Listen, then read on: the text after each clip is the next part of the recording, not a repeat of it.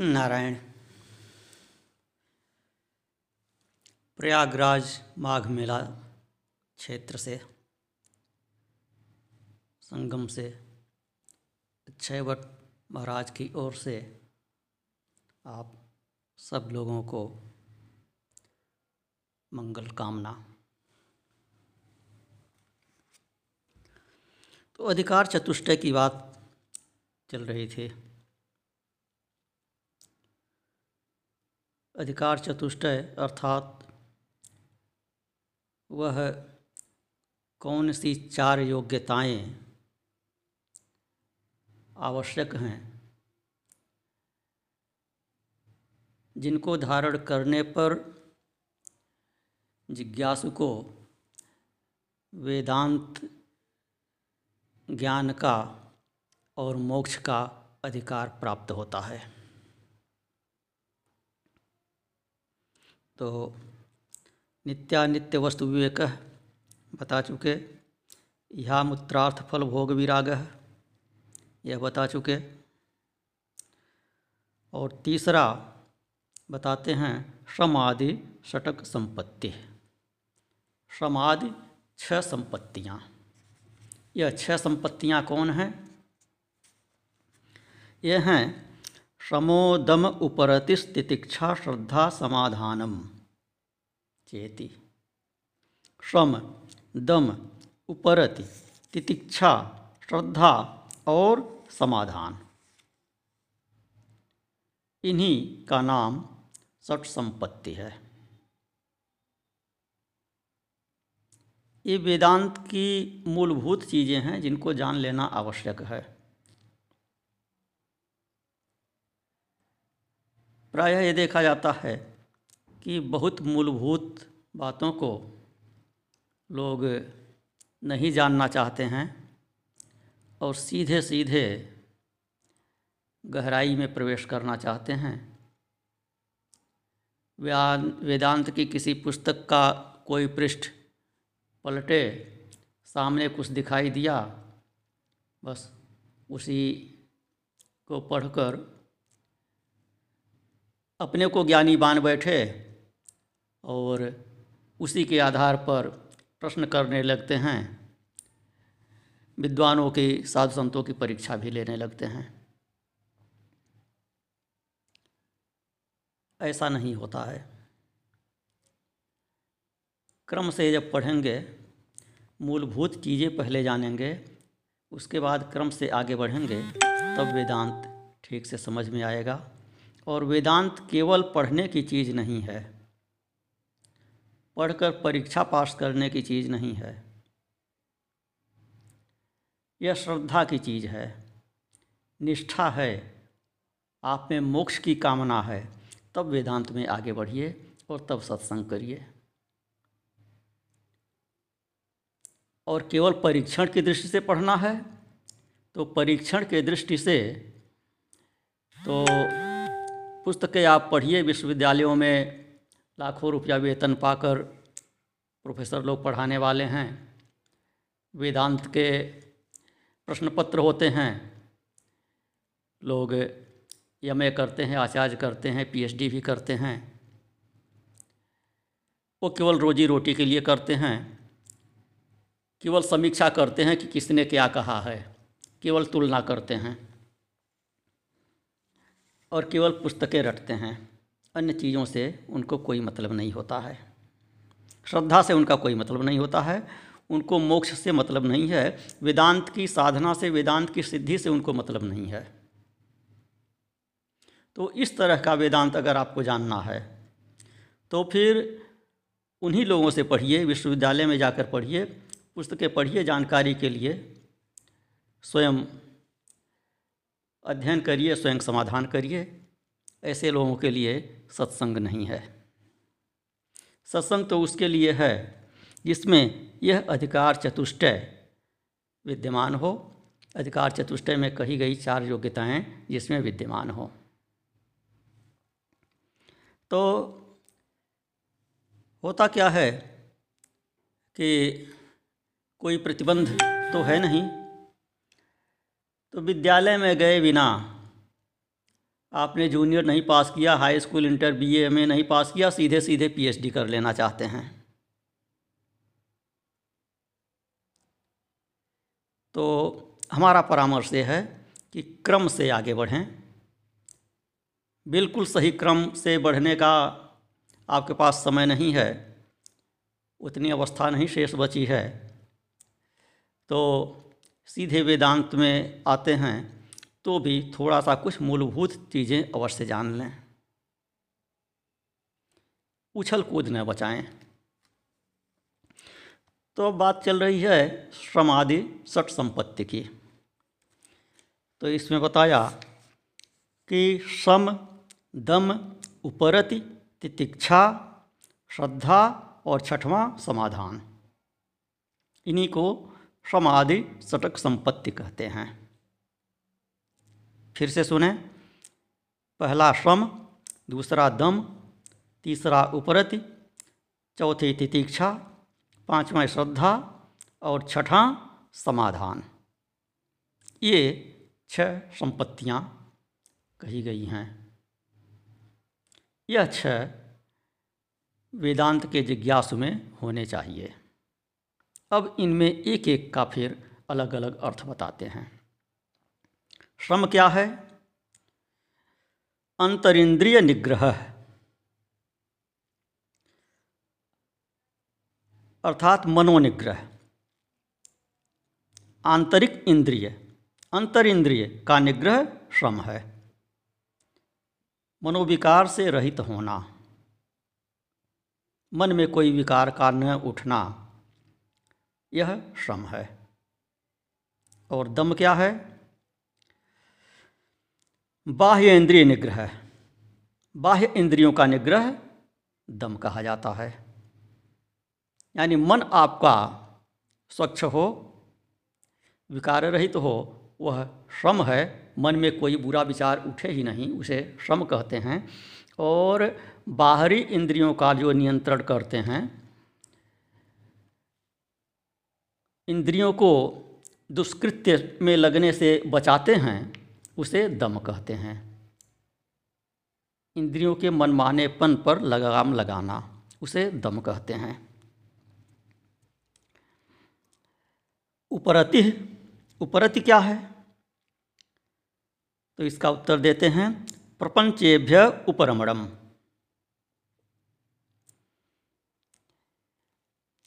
ये विषयों से दूर रहना, यह उपरति है।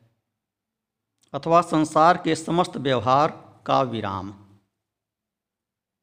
संसार की तरफ़ मन न जाना। उदासीन हो जाना, निरपेक्ष हो जाना,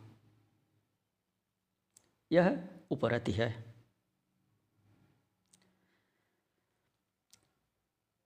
चौथा, तितिक्षा। तो शीतोष्णादि द्वंद्व सहिष्णुत्व ठंडी, गर्मी, बरसात, अन्य प्रकार के कष्ट, भूख, प्यास इत्यादि, इन सबको सहन करने की शक्ति, इन सबसे अपने को निरपेक्ष बना लेना, यह तितिक्षा है। थोड़ी सी ठंडी पड़ी कांपने लगे। बहुत ठंड है, बहुत ठंड है। थोड़ी सी गर्मी पड़ी, लू लग जाएगी कमरे से कैसे निकलें? भूख नहीं सहन कर सकते। प्यास नहीं सहन कर सकते। दो बार, चार बार चाय चाहिए, दो बार नाश्ता चाहिए, दो बार भोजन चाहिए। थोड़ा सा विलम्ब हुआ तो सहन नहीं हो रहा है। प्यास का भी सहन नहीं हो रहा है। तो भूख, प्यास इत्यादि आवेगों को रोक नहीं पा रहे हैं, बेचैन हो जा रहे हैं। थोड़े से मौसम परिवर्तन से बेचैन हो जा रहे हैं, सहन नहीं कर पा रहे हैं। तो यह अयोग्यता है। वेदांत में आपको जिज्ञासा करनी है, मोक्ष की कामना करनी है तो इस शरीर को अपना शरीर इस शरीर को अपना आपा न समझते हुए, मैं शरीर नहीं हूँ, यह भावना करनी पड़ेगी। शरीर से अपने आप को अलग समझना पड़ेगा। और यह ठंडी गर्मी इत्यादि आते रहते हैं, जाते रहते हैं, इनसे बहुत अधिक परेशान नहीं होना है। भूख, प्यास इत्यादि को सहन करने का अभ्यास करना है उससे थोड़ा सा निरपेक्ष हो जाना है। केवल उतने की अपेक्षा करें जितने से शरीर का निर्वाह हो सके, जीवन चल सके जितने से। जिहवा पर नियंत्रण रखें। पहली बात यह है, जिहवा पर नियंत्रण रखने से अन्य इंद्रियों का नियंत्रण बहुत आसानी से हो जाता है। आरंभ यहीं से करें।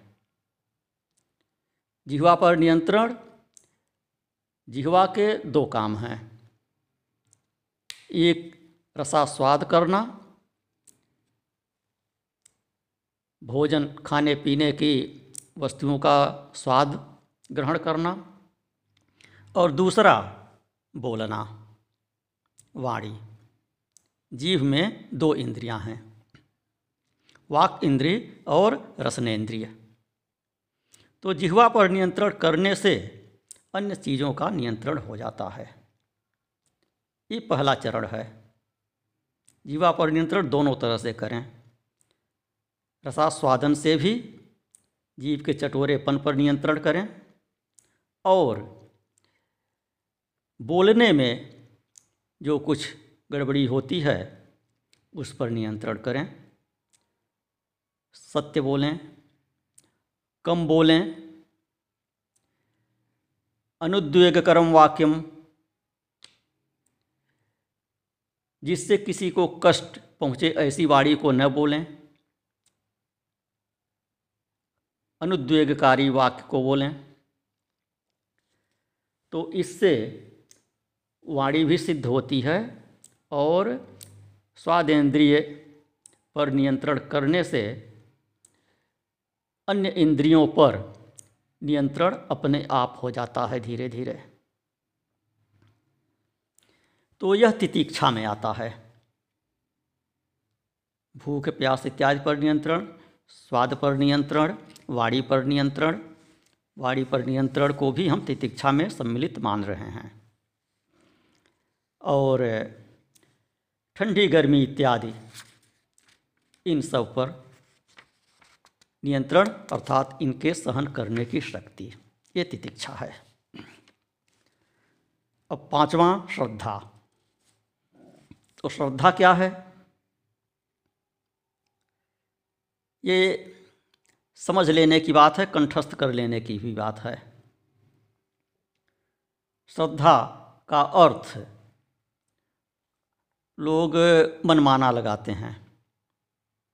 वैसे तो बहुत विस्तृत अर्थ इसका है भी, श्रद्धा का।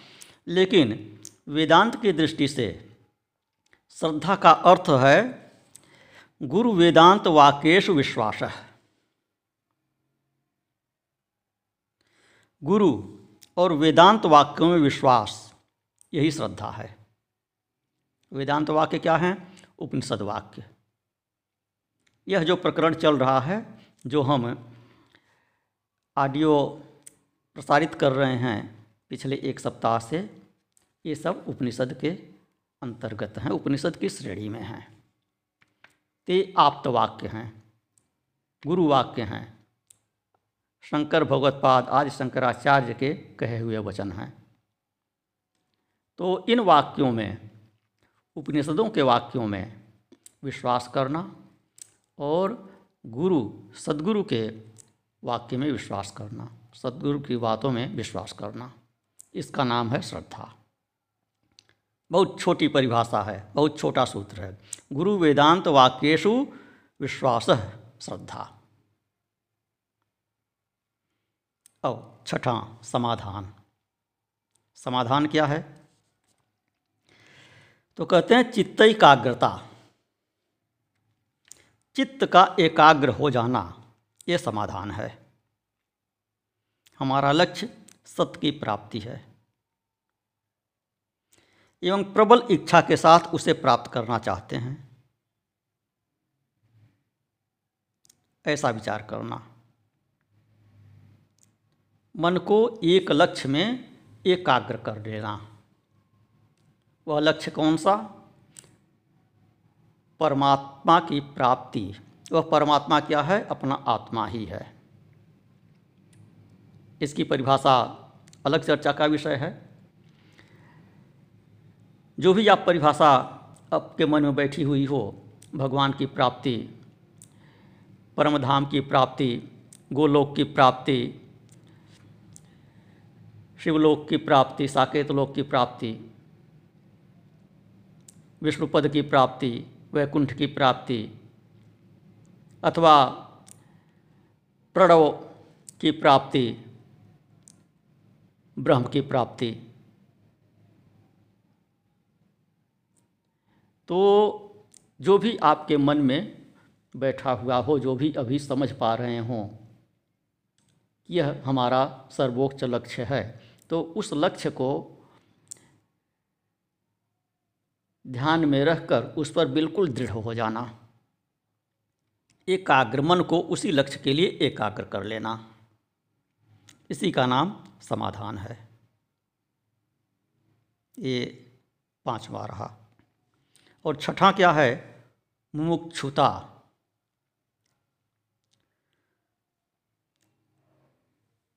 मुक्षा क्या है? मोक्षों में भूयादित दृढ़ इच्छा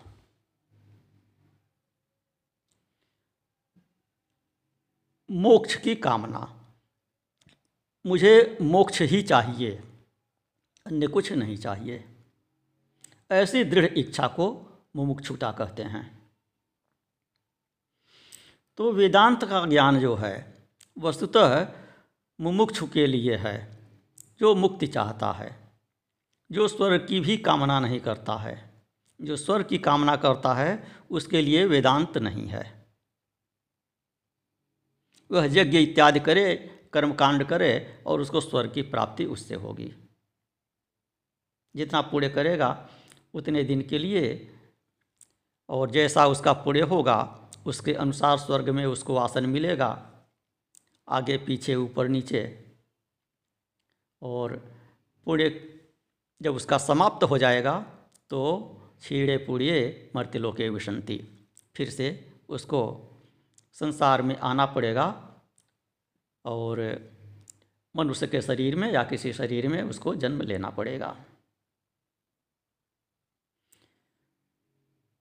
तो जिसको स्वर्ग की कामना हो, वस्तुतः उसके लिए भी वेदांत नहीं है।